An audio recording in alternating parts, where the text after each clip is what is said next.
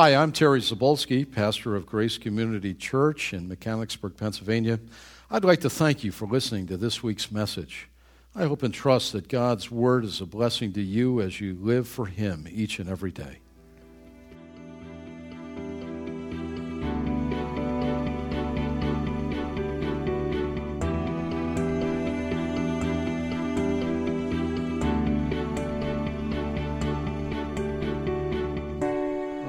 Please uh, take your Bible. We're uh, in our continuing study of the Gospel according to Dr. Luke.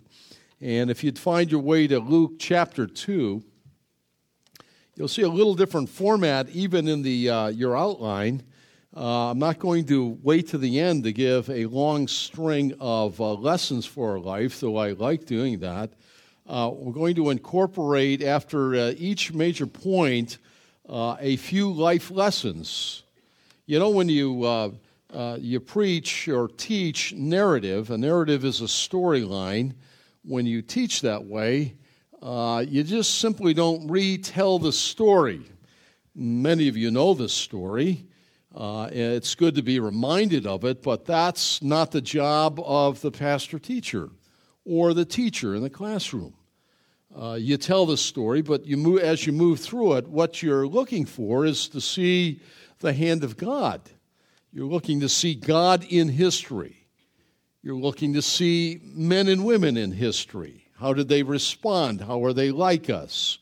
Essentially, in all of it, in narrative, you're looking for the eternal, uh, timeless life principles. And that's really the value, since all Scripture is profitable uh, for doctrine, for reproof, for correction, and training in righteousness. And so uh, to simply tell the storyline is not enough, although it's important. It's the reason that uh, we draw anything from it. And we have uh, been studying in Luke uh, his gospel. Remember, it's uh, the gospel of certainty. He's writing to Theophilus, probably a high governmental a Roman official, and he's explaining the wonder of Christ, the Lord. And he's uh, laying down plank by plank of this person of Jesus. And we've been in chapter 2, and our text this morning is verse 21 to 38. Uh, let me read that at this time, and you'll see uh, Mary and Joseph. You'll hear about uh, a man called Simeon and uh, Anna. And of course, the, the baby Lord Jesus is also here. They are uh, the ones that we'll see in the text and we'll go from there. Look at uh, Luke's Gospel, chapter 2, verse 21. Uh, on the eighth day, that is the eighth day of Jesus' life, on the eighth day, when it was time to circumcise him, Jesus, he was given, he was named Jesus, the name the angel had given him before he had been conceived. And when the time of their purification, according to the law of Moses, had been completed, Joseph and Mary took him to Jerusalem to present him to the Lord, as it is written in the law of the Lord. First, every firstborn male is to be consecrated to the Lord, and to offer a sacrifice in keeping with what was said in the law of the Lord a pair of doves or two young pigeons. Now, there was a man in Jerusalem called Simeon. He was righteous and devout and he was waiting for the consolation of Israel. The Holy Spirit was upon him. And it had been revealed to him by the Holy Spirit that he would not die before he had seen the Lord's Christ. And moved by the Spirit, he went into the temple courts. When the parents brought in the child Jesus to do for him what was the custom of the law required, and Simeon took him in his arms and he praised God, saying, Sovereign Lord, as you have promised, you have now you now dismiss your servant in peace. For my eyes have seen your salvation, which you have prepared in the sight of all people, a light for revelation to the Gentiles and for glory to your people Israel. The child's father and mother marveled at what was said about him. Then Simeon blessed them and said to Mary, his mother, This child is destined to cause the falling and rising of many in Israel, and to be a sign that will be spoken against, so that the thoughts of many hearts will be revealed. And a sword, Mary, a sword will pierce your own soul too. And there was also a prophetess named Anna, the daughter of Phanuel of the tribe of Asher. She was very old, and she lived with her husband seven years after her marriage. And then there was a widow until she was, and then was a widow until she was 84 years old. She never left the temple, but worshiped night and day, fasting and praying. And coming up to them at that very moment, she gave thanks to God and spoke about the child to all who were looking forward to the redemption of Jerusalem. May the Lord bless the reading of His Word. I've entitled the message this morning, Seeing Jesus and Waiting for Him. You know, the gift of sight is truly a precious gift indeed, isn't it? I mean, God has given us five senses when you think of uh, the sensory of the body. And they are so important that uh, if He didn't give these to us, as bizarre as it may sound, uh, we would bump into each other and we wouldn't even know it.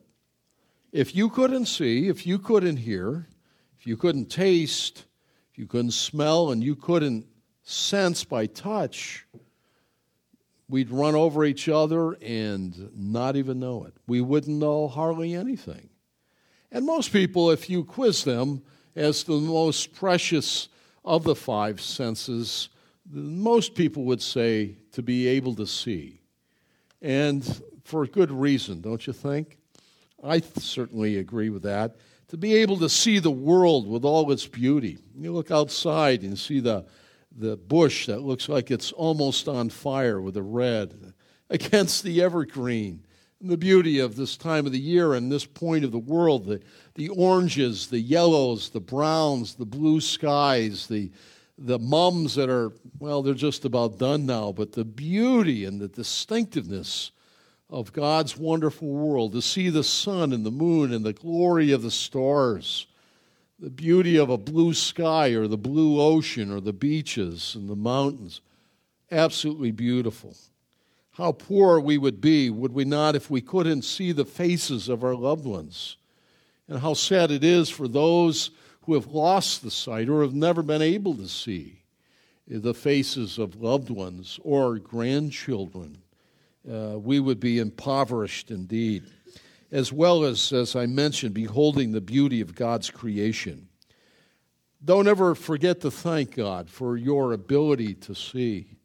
It's, it is marvelous. The eye is the great evolutionary puzzle, you know. You know, you look at the eyeball, people say, well, we, we came from pond scum and, and hopped out, and here we are, voila. People are actually educated that say such stupid things. Really. Do you know your eyeball has to be where it is? They're extenders of the brain. All the parts have to be there at, at the exact distance, working exactly, or you have total blindness. You know that? You know that a little bit as we age. A little when you're 42, that one lens, your focusing lens, dries up. You said, "I'm withering up sooner than I thought." You know what it is. I never needed glasses, but now you sort of do. I got some glasses this week. Getting older. You move it just a bit, the eyeball a little, and I need corrective lenses. It all has to be there perfectly. It's the great evolutionary enigma, uh, the beauty and the wonder and the glory of the eyeball. Thank God for it. Never take it for granted. Of all the things to see in life, of all of them, and there are so many, aren't there? The most wonderful of all would be the ability to look upon God and to see his face. Theologians for centuries have called that the beatific vision. Have you ever heard of that? 50 cent word. Beatific vision. The yearning and desire to see the face of God. That's what Moses asked on Sinai when he received the law. Remember that? Lord, can I just look upon you? And, and, and God said, No, you can't. He hit him in the cleft of the rock. We sing that, right? Your hand covered me in the cleft of the rock, and his glory passed by and he saw the hinder parts. but to see the face of God would be the most wonderful thing. Well, here's the good news all people everywhere, some for good and some, many otherwise, will all see the face of the Lord Jesus. You know that? You will see the face of Jesus, and so will I. What an incredible thing that will be. Do you ever visualize that in your sanctified imagination? To look upon the Lord? I mean, we'll fall at his feet, and then we'll give him a, a wonderful embrace. If you know him as Savior, welcome. How about the words that he said to the disciples? Don't you love this? I no longer call you servants, I call you friends. And we shall see the friend that is uh, better than a brother, and we shall gaze upon his face. And I can't wait to do that. We shall see the face of God in Jesus. Wow. Well, after uh, one other thing, some people in that day said, see Rome and die. You ever hear that? See Rome and die? Uh, I saw Rome and almost died. the catacombs and all of that. That's nothing. See Jesus. See him, and we'll talk about that. See him with the eye of faith. And then, like Simeon, you'll be ready to die. No kidding. Well, after Mary gave birth to Jesus, she and Joseph soon had Jesus circumcised, and then they made their way to the temple. Remember, they were in Bethlehem, and probably they were just short of two years. And they made their way down to five miles right down the ridge. Did you know Bethlehem was only five miles to the, uh, the away from Jerusalem? Till I'd been there numerous times, I thought, like, well, where is this place? It's you know, you're sort of disoriented. Five miles is all it is.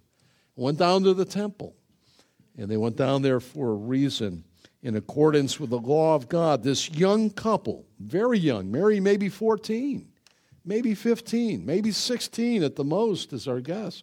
Joseph maybe 10 years older. Tender hearted, spiritual, devout, godly, wonderful young couple. Then have their daddy or mommy say, Get down there. You know, some of us need a kick in the pants, you know, to do that. But they they did. They went to do according to the law of God, and it showed that God had redeemed them and saved them, and they were spiritually sensitive, wanting to please Him. Well, as they made their way to the temple, there were two aged people there that saw the, the greatest sight of all. They saw the face of the Lord Jesus Christ. Well, there are two pairs of godly people in our text who, after finally seeing Jesus, teach us much about life. Two pairs of godly people. The first pair, you obviously would already guess, is Mary and Joseph. Uh, young, very young, in mid teens and maybe mid 20s. The other pair, very aged. They're at the other end of the spectrum. Lived a long, long time. Simeon and Anna. We'll discover that uh, Anna was uh, uh, quite aged, uh, this, uh, this widow. And I'm saying that uh, as these wait and waiting and watching, Mary and Joseph waited for Jesus after hearing, and then the conception, and finally the birth, and then gazing upon the face of the Lord. And then this older couple, not married, both single, waiting and waiting and waiting, waiting to look upon the face of the Lord, it does remind us, uh, as much as Americans hate the wait, don't we? I hate the wait. Oh, the red light. That's a sign that you're type A and you're probably going to be dead early. You know, if the red light doesn't turn fast enough, oh my. May I suggest you have a whole host of other problems if that's your big problem of the moment, right? we hate to wait. But Simeon waited a long, long time, and so did Anna. And you know, the church, the bride of Christ, we've been waiting and waiting and waiting to see the face of Jesus again. And we will see his face. And all will behold him. I don't know if it's CNN's camera around the world when he comes, but all will see him. And he will know us. We use name tags here because we want to get to know each other. I hope you don't mind that. We're glad for that. But I won't need a name tag when Jesus, what's your name? No, that's my brother. No, he'll know. He'll know you. Even if you're a twin, it won't confuse you. Your retina is unique. Your fingerprints are unique. Your life is unique. And God, you are made, all of us have been made for God's glory and for His purpose. Did you know that? God has made us for Himself.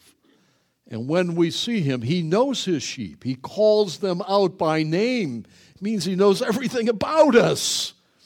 He knows everything, even the bad stuff. He says, Don't worry about that. I've paid it all. You have my righteousness, which comes by faith. Welcome, welcome. And then we'll be home. We will. I was saddened this past week as. Uh, uh, my first cousin by marriage, Tim Schieber.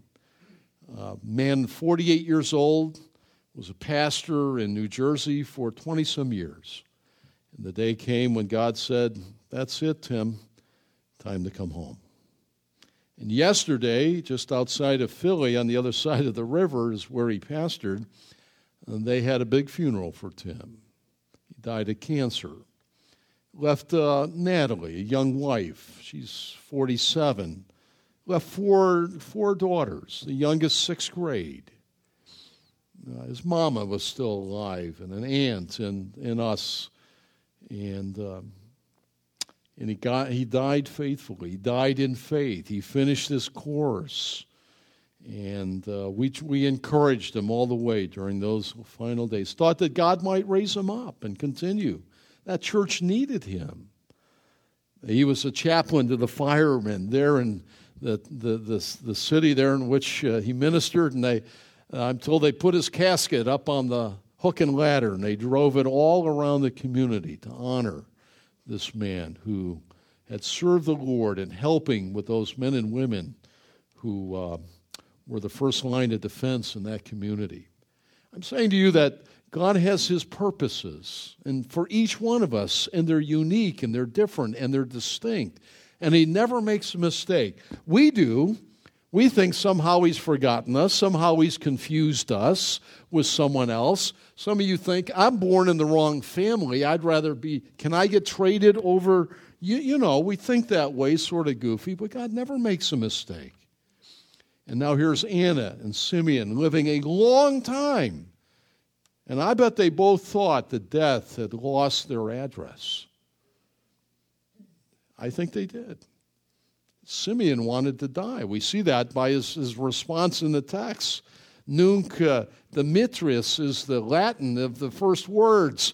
Now, Lord, after I've seen him, you can dismiss my spirit. Now I can die, is what he's saying. Wow, it's amazing. Well, the first pair, Mary and Joseph, were the first to see God's promised son in verses 21 to 24, and their godly response should move us in like manner. Well, how's that? Well, A, Mary and Joseph were obedient to God's word. Even in their young age ages, they were obedient in that they had their son circumcised on the eighth day, the eighth day of his life. It would be the first shedding of the blood of the Lord Jesus. It was a picture of what was going to come 30 some years down the road as he would shed his blood and bleed as the Lamb of God on Calvary's cross, as he identified with sinful, lost humanity. John MacArthur writes At the cross, God treated Jesus as, as, if he had lived our sinful lives. You see, he was our substitute. In the circumcision, that which was a sign of the covenant that God had given, uh, was uh, uh, a picture of identifying with the covenant with Israel and was a forerunner, if you will, of the blood he would shed on Calvary's cross. Now, you should know it was usual for the Father to perform this. I'm glad that we don't live in that day uh, one slip of the knife and oh no lord what happened you know or blood makes me squirmy i pass out when i see it probably performed in the home. They didn't have churches then. Synagogues were gathering places of prayer and instruction in school, and there's only one temple. They were five miles from it, but on the eighth day, there in their little makeshift house or home, whatever they had in Bethlehem, Joseph took a sharp knife and uh, cut the foreskin off his, the firstborn as a sign of the covenant in tender obedience uh, to the Word of God. This young couple. It was their heart's desire to obey God in doing so. And Luke, you should know, tells us five times in this very chapter that, Mary and Joseph did according to the law. And write down, you can check it later, verse 22, 23, 24, 27, and 39. 22, 23, 24, 27, 39.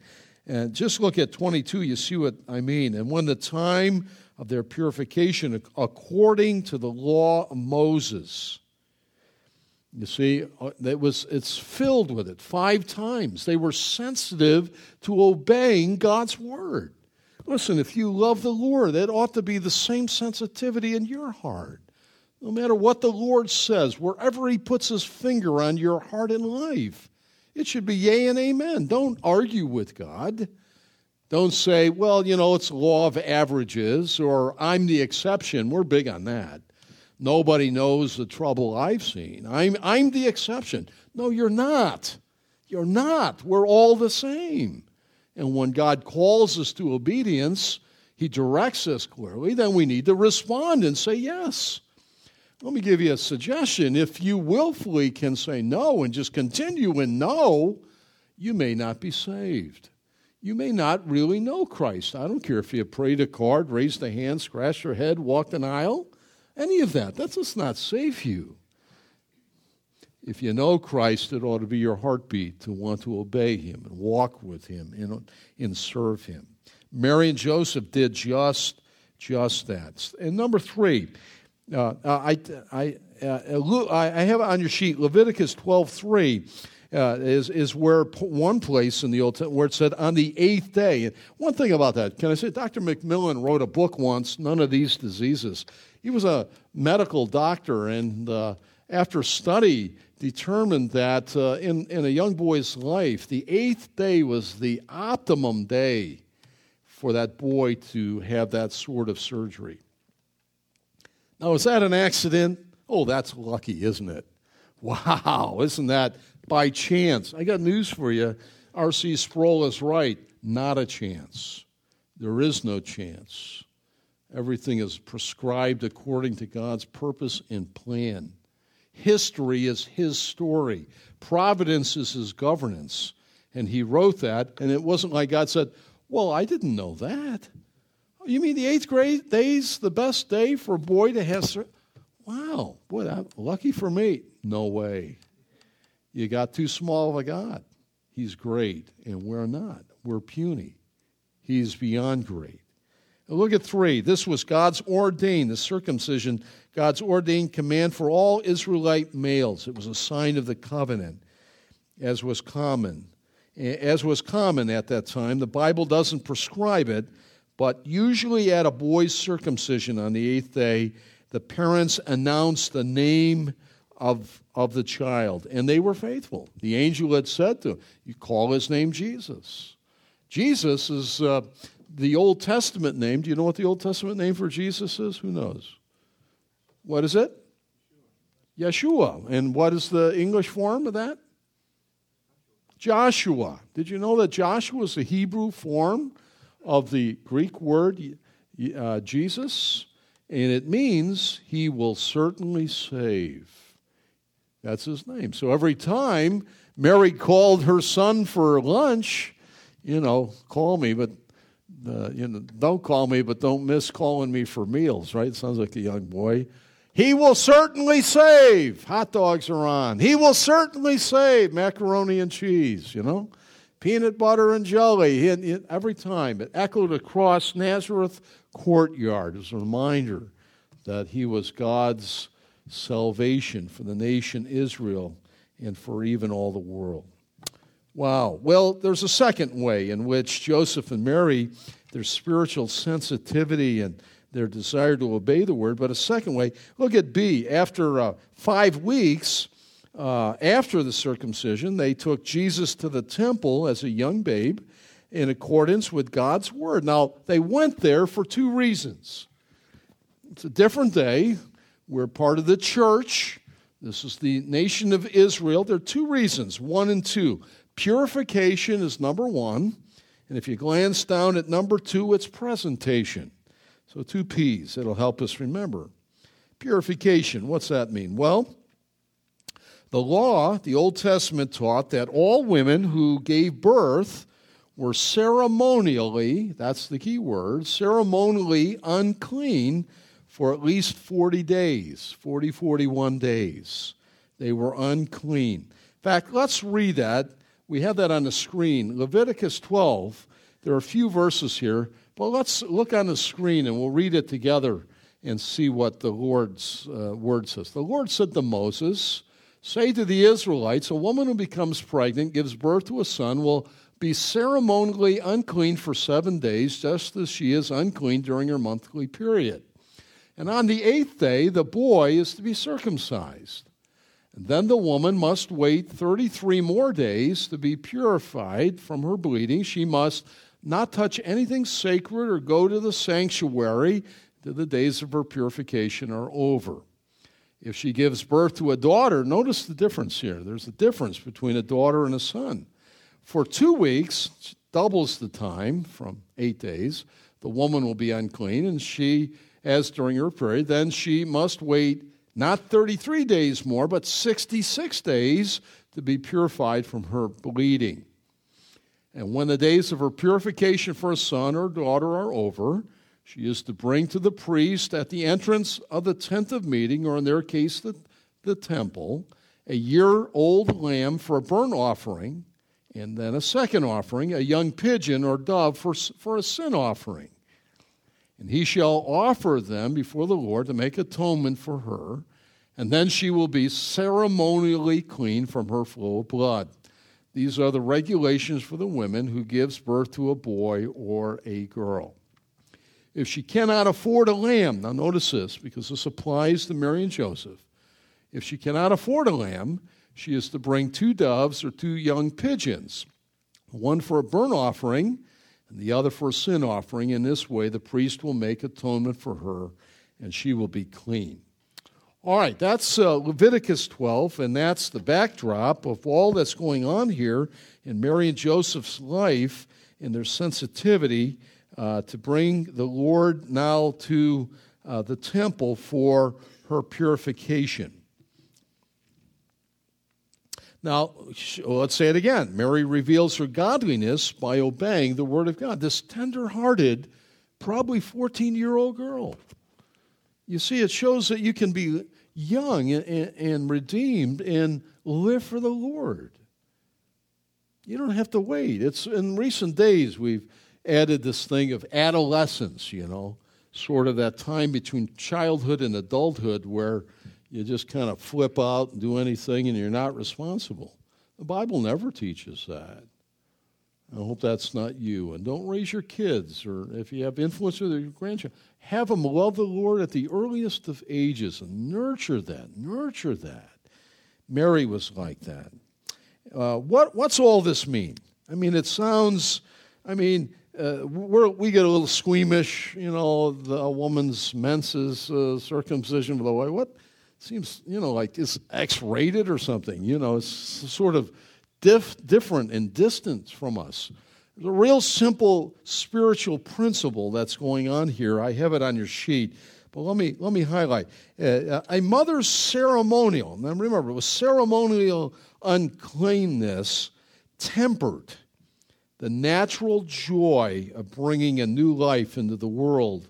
How?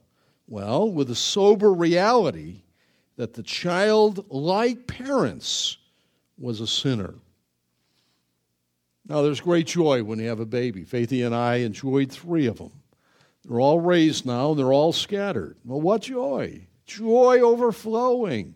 I saw it with Faithy, you know. I saw it once, was glad I was a man. Amen? right?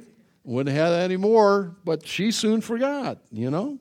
Let's do it again. I go, oh, are you sure? You know, and the Bible says that. After a woman's travail, you know, she steps up like Hershey Park. I want to get on the ride again, you know? Oh, man. Right, the joy of that. And then you look at it, the nose and the eyes, got your chin and your eyes, your hair, blah, blah, blah, right? You go, you go through the whole list, count the toes and the fingers, and we all do that, right? We all do that. You know how else that the, that little one is like you, mama and daddy? They're like you because you not only produced whatever color eyes and everything else, and the, they're sinners you produced a little sinner. I'm sorry to tell you. Then so well, you, you must really know my child, or maybe you're saying you're offending me. You know, not my child. She's she's an angel. I got news for you. I got news for you. You know, don't step outside. It's dangerous. You know, I mean, really, you produced a sinner. And God, here's, here's God's point. He never wants us to forget that like begets like, and we are born in sin and we sin, and we produce sinners. And that's what I am, and that's what you are. As nice as you look today, and your kids look beautiful, and grandkids, they're the best. but they're still sinners.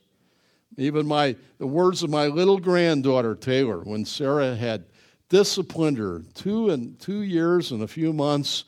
She got out of her crib eight or nine times, crawled into her baby sister's crib, and Sarah thought she was going to lose her mind.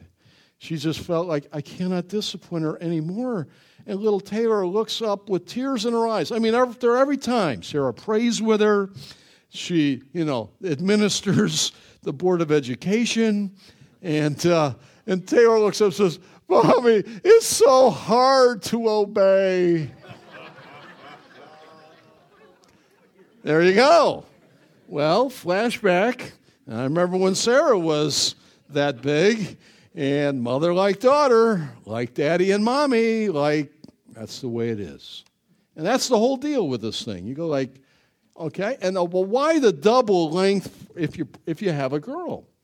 Well, it's very simply, there's a lot of conjecture on it, but I think it says that little girl is going to carry, probably, if she has children, she will carry and give birth to another baby, and that baby will be a sinner. And so, ceremonially unclean uh, versus a, a guy. He'll never give any birth. I mean, he's there and participates but she bears the child with the egg and gives fruit to the babe. And for whatever and all reasons, that's the best guess I can make, she goes twice as long before she's ceremonially clean. That's what's going on here. God never wants us to forget.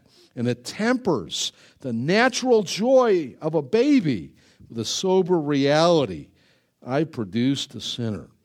And so these poor parents, according to Leviticus 12, didn't have enough money for a lamb. In offering the two sacrifices, so they offered two doves, turtle doves or pigeons, for her purification. Well, that's the purification. That's why they went. But there was a second reason that they went that was presentation. Mary and Joseph came with Jesus to present him to God and to dedicate him to the Lord. And they brought their little bundle of joy. Again, the Word of God required this. Uh, Jesus was the firstborn son, and hence God held his claim to all the firstborn in, uh, in, in the family. It goes back to Exodus uh, 13, verses uh, 13, 14, 15, and even 16. Remember the Passover and the death of the firstborn in the Egyptian household except where the, the blood was seen around the mantle. And uh, they were saved. And from that, God said, I lay claim to all your firstborn sons. Look what he says redeem with a lamb every firstborn donkey. Well, that, keep moving here. But if you do not redeem it, break its neck. That's not your kids. Go to the end of it. Redeem every firstborn among your sons In the days to come, when your sons ask, What does this mean anyway? Say to him, With a mighty hand, the Lord brought us out of Egypt and out of the land of slavery. When Pharaoh stubbornly refused to let us go, the Lord killed every firstborn in Egypt, both man and animal. And this is why I sacrifice to the Lord the first male offspring of every womb and redeem each of my firstborn sons. God held claim to them. And so they brought Jesus to present him uh, to the Lord and to dedicate him again. He was the firstborn son. Well, parents, you should know, uh, were allowed to raise their own children, uh, but they had to acknowledge God's claim to their son, God's sovereignty over them. And they did so by giving an offering. It was five shekels, which would be like five uh, pennies or so. Numbers 18 teaches us that, 15 through 16.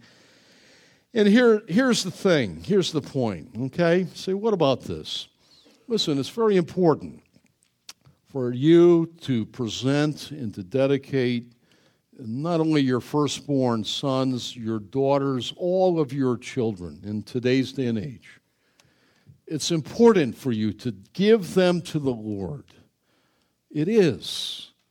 They're His, anyways. They're not yours. Have you come to realize that? You will if you don't realize it.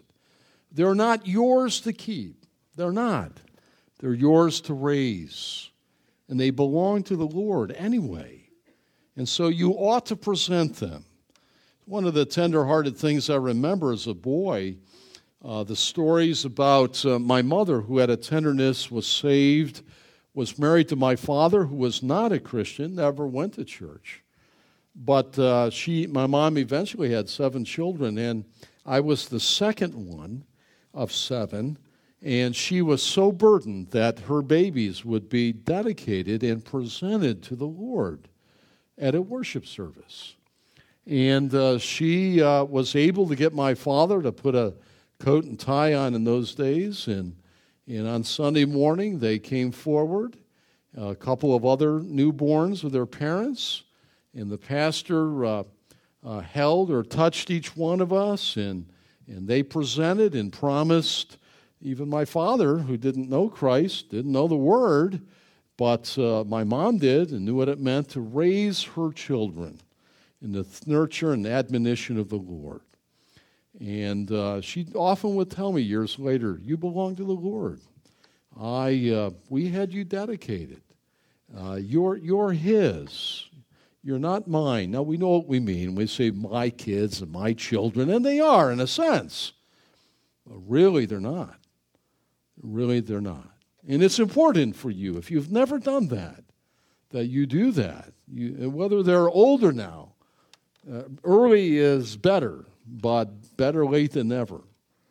Give your kids to the Lord. That's what Mary and Joseph and they're presenting him to the Lord. They're saying, Lord, you have claim upon them. Thank you for allowing us to raise them, but uh, but they're yours. Well, what do we learn uh, from Mary and Joseph? Well, two things I want to highlight for you on this. A, parents, we do much for our children, don't we? Especially a newborn child coming in. Oh, you get the nursery ready, get the crib. Uh, my mom bought our crib for our dad and my want to do this for. That was a big help because we had no money. No, we had less than that. and we painted, and you put some curtains up, and you. And then, oh boy, you begin to do the diaper thing. Holy cow. diapers after diapers. And oh my word impossible. Well, you got to feed them, so that's the other end of it. Now, you figure that out as a dad, you know. So you do all kinds of, you get clothes, and you're thankful for baby showers. It helps. And as they get older, you, you know, you, you, you educate them, right? You got to educate. That's the responsibility not of the church, not the responsibility of the government, though the government infringes upon it. There's a benefit to the common good, I realize, but it's the responsibility of families to educate their children. We do all these things, and we, and as right, as good parents. But you know, the most important thing that you and I do for our kids is spiritual. Spiritual. It's not sports. I played all kinds of sports with my kids.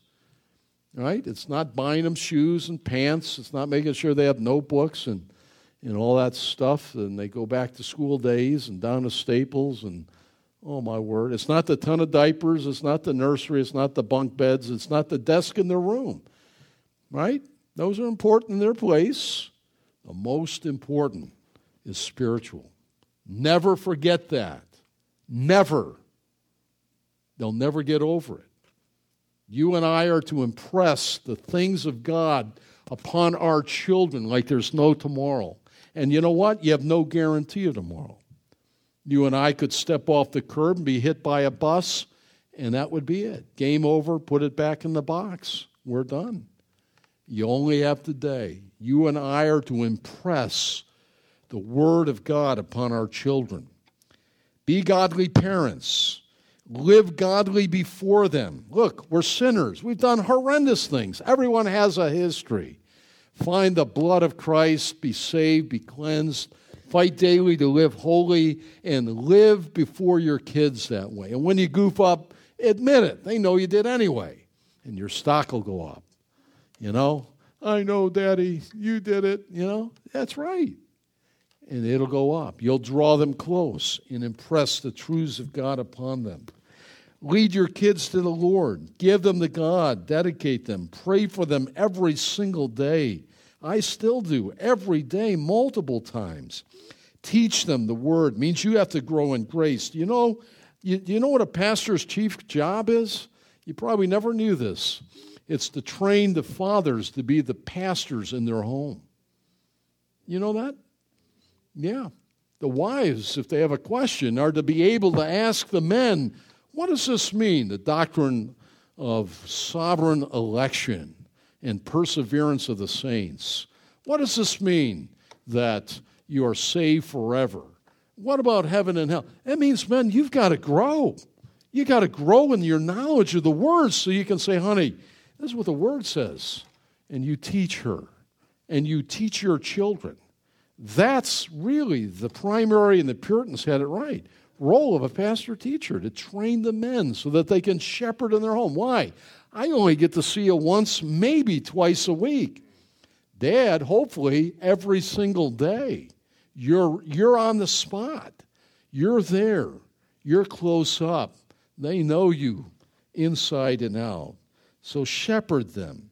And uh, and care for them spiritually, pray for them, teach them, and by all means, take them to worship. It's not optional. Look, your kids will play you. They're sinners. We already said they'll play you. I don't want to go to church. So what? Get in the car. You got two minutes. You know? Oh, but Junior doesn't want to go. Get a grip. Get a grip, really. Come on, grow up. Let's be men and women of godliness and maturity. Okay? Pretty soon they'll figure out, you know, like, eh, no sense trying, I might as well go. And you know what? God may hook their heart, open their soul, and you might be amazed. I know because I was just that. I was just that.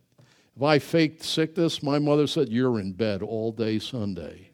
All day. Hmm okay, I'll go. You know, you know what I mean? You're sick. We're really worried. Mm, no, not that, not that sick. You know. And God hooked me, and I never got over it. Never, never. Take them. Good parents, the best thing you can do, like Mary and Joseph, is spiritual. Spiritual. Take them to worship in God's house with God's people every week, not just when it's convenient Listen, we have an adversary. He'll fill your life up with all kinds of good things and junk. Right. Keep you out all night. Saturday, oh, I can't, I can't get up tomorrow. Well, you lost. Your kids lost, and you don't get a redo. Have you noticed that? Like the redo. At the end of your life. You remember that? Could I get those extra weeks? No, I think Hezekiah is dead. That's it. A one and done. No, you don't get it you don't get it. Someday, I'll, I promise you this if you do that, it's in the trenches, and you got to discipline yourself and get the bigger picture. Your children will rise up and bless you. They will. When they're laying there dying, and they're not thinking about how many baskets they made on the basketball team, or how much money they made and then their bank account, or all these things. You know what they're going to be thinking about? They're going to say, you know, my mom or my dad or my grandma made sure I was in God's house and God saved me. And I bless the Lord for them. And God has caused me to grow. And now my days are over. And I'm going home. I'm going home. I'll no longer pick up the tools that I worked with. They're lying on my desk. In the books, I'll never open again. I'm going home. Thank you, Dad. Thank you, Mom. You did the most important thing. I'm telling you, it's the most important thing. It is. Don't make a mistake on that. Blow the little ones, not the big things. Let's move on to the second pair of godly couple. We'll do this quickly. Simeon and Anna saw Jesus. Now, Mary and Joseph are at the temple uh, for the purpose of purification and presentation. And then, by chance, there is no chance, God directs all things. This old uh, man and this old woman who thought death had lost their address. They come walking in right at this right same moment. It's uncanny the timing uh, of God in verses 25 through 38. We've read it already. Well, in 25, Simeon waited to see Jesus. And he believed God who had told him that he would see the hope of Israel, the consolation before he died. And at just the right moment, verse 25 and following, as he was waiting, the text says, the Holy Spirit was upon him, revealed to him he'd not die before he'd see the Lord. Moved by the Spirit, he went at that moment into the temple. Did you notice it wasn't two days later? Oh, you just missed them, Simeon. You blew it. I knew I shouldn't have had that second cup of coffee, you know. I should have got the early bus. No, right at that moment. God has a way of doing that. You know, there are no accidents, even with people we meet in the normal course of life in the day to day. They're rather God's appointments for you and for me. And here he is, Simeon, right at the right moment. He sees uh, the young couple, he sees the baby, and he goes and he takes uh, the young child in his arms and his hands and he praises God. And, and, he, and some of the writers call it a song. It's written kind of poetically, it's called the Nunc Dimittis. Now, Lord, you can dismiss me. In verse 29, Sovereign Lord, you have promised you now dismiss. It means I can die, your servant, in peace. I can die in peace. Why?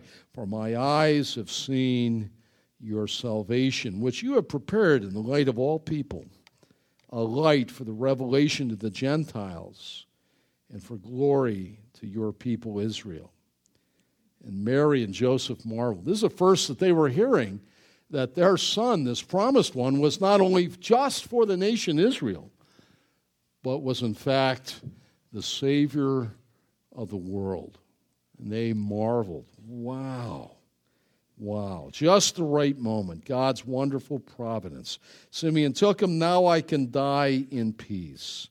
They had been waiting and waiting and waiting and waiting for Jesus. Wow. And Anna, She's now 84 years old. In verse 36, she's a prophetess. She's one who taught the ways of God by God. Tribe of Asher, very old. She lived with her husband seven years. Then, then, the, then, then he died. And then she lived all those years after as a widow. And now she's 84. And her mission in life was she never left the temple area. She worshiped day and night, fasting and praying. And coming up to them, here it is again, Luke notes, at that very moment, not five days later. God's timing is precise at that very moment. And she sees the young Christ, the Lord. And she gave thanks to God and spoke about the child to everyone else who would hear her. Wow, amazing.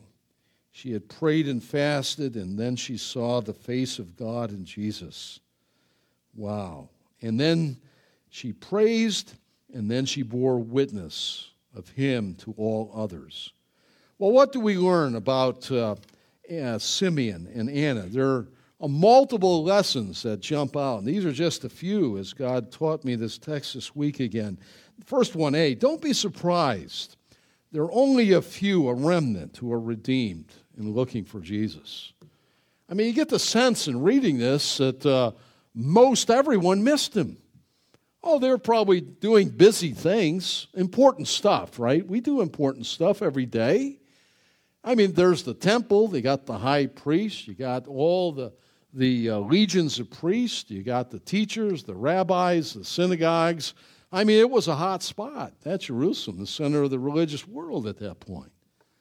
They're utterly and totally, almost all of them, ignorant of the vicinity of God who is in their midst in the person of Christ.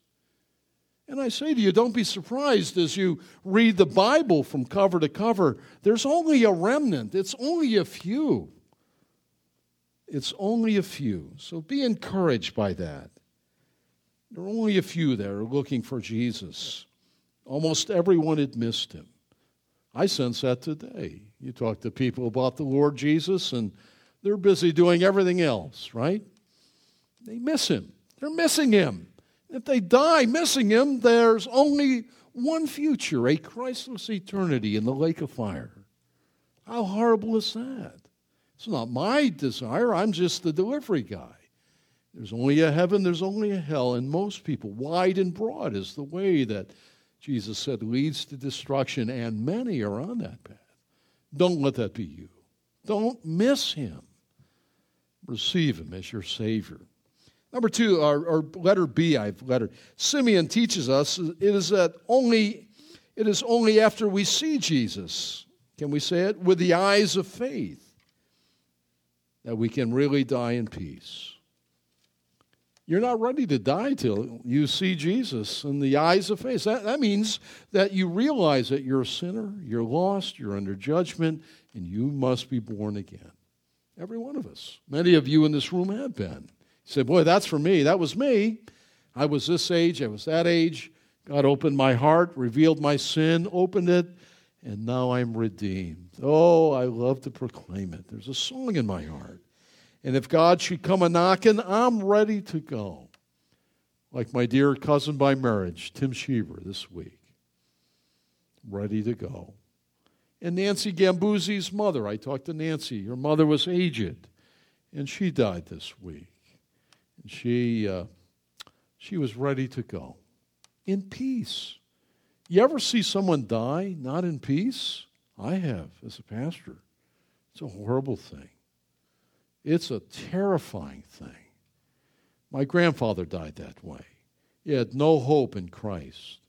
And he died, his hands turning black, shouting and screaming and cursing, damning my father, yelling, I'm burning up, I'm burning up. We have no hope that he was ever saved. I've seen people die in peace. I've had a man die right in my arms as we were praying that the Lord would take him. I'm telling you, as a pastor, I have the privilege of seeing at certain points in life, and it's a sacred privilege. And I'm telling you, to die in peace is, is your future. If Christ tarries and we continue to wait, if you know him, you'll shut your eyes and absent from the body instantly in the presence of the Lord to die in peace. That's what Simeon's saying. Now you can dismiss me. I'm ready to go in peace. Wow, that's for me. I don't know about you. See, we too need to honor those who have walked faithfully with God through the decades. In an age that loves the youth and the youth culture. You imagine the goofy day I grew up in. The big cliche was, we don't trust anyone over 30. And I became 30. I'm like, that's one of the dumbest ideas I ever heard, you know. you're, you're pretty clueless in those early years, right? There's something about a man or woman of God that has walked with God for many decades. And we at Grace ought to honor that, and we do. And we have some of you here, and we honor you. We do. We want to hear what you have to say, the wisdom of your years and your godly walk. We need you. We value you. We honor you and venerate what God has done. Thank you so much. Don't quit. Keep on. We're watching, we're following.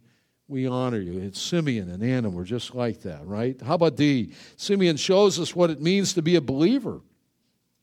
God had said, You're not going to die till you see, see uh, salvation in the person of Christ.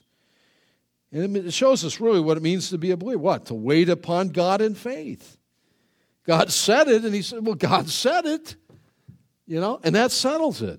You know, sometimes you'll hear that. God said it, and I believe it, and that settles it for me. Really, that's not right. Really, it's God said it. It doesn't matter whether you believe it. I hope you do. But that settles it.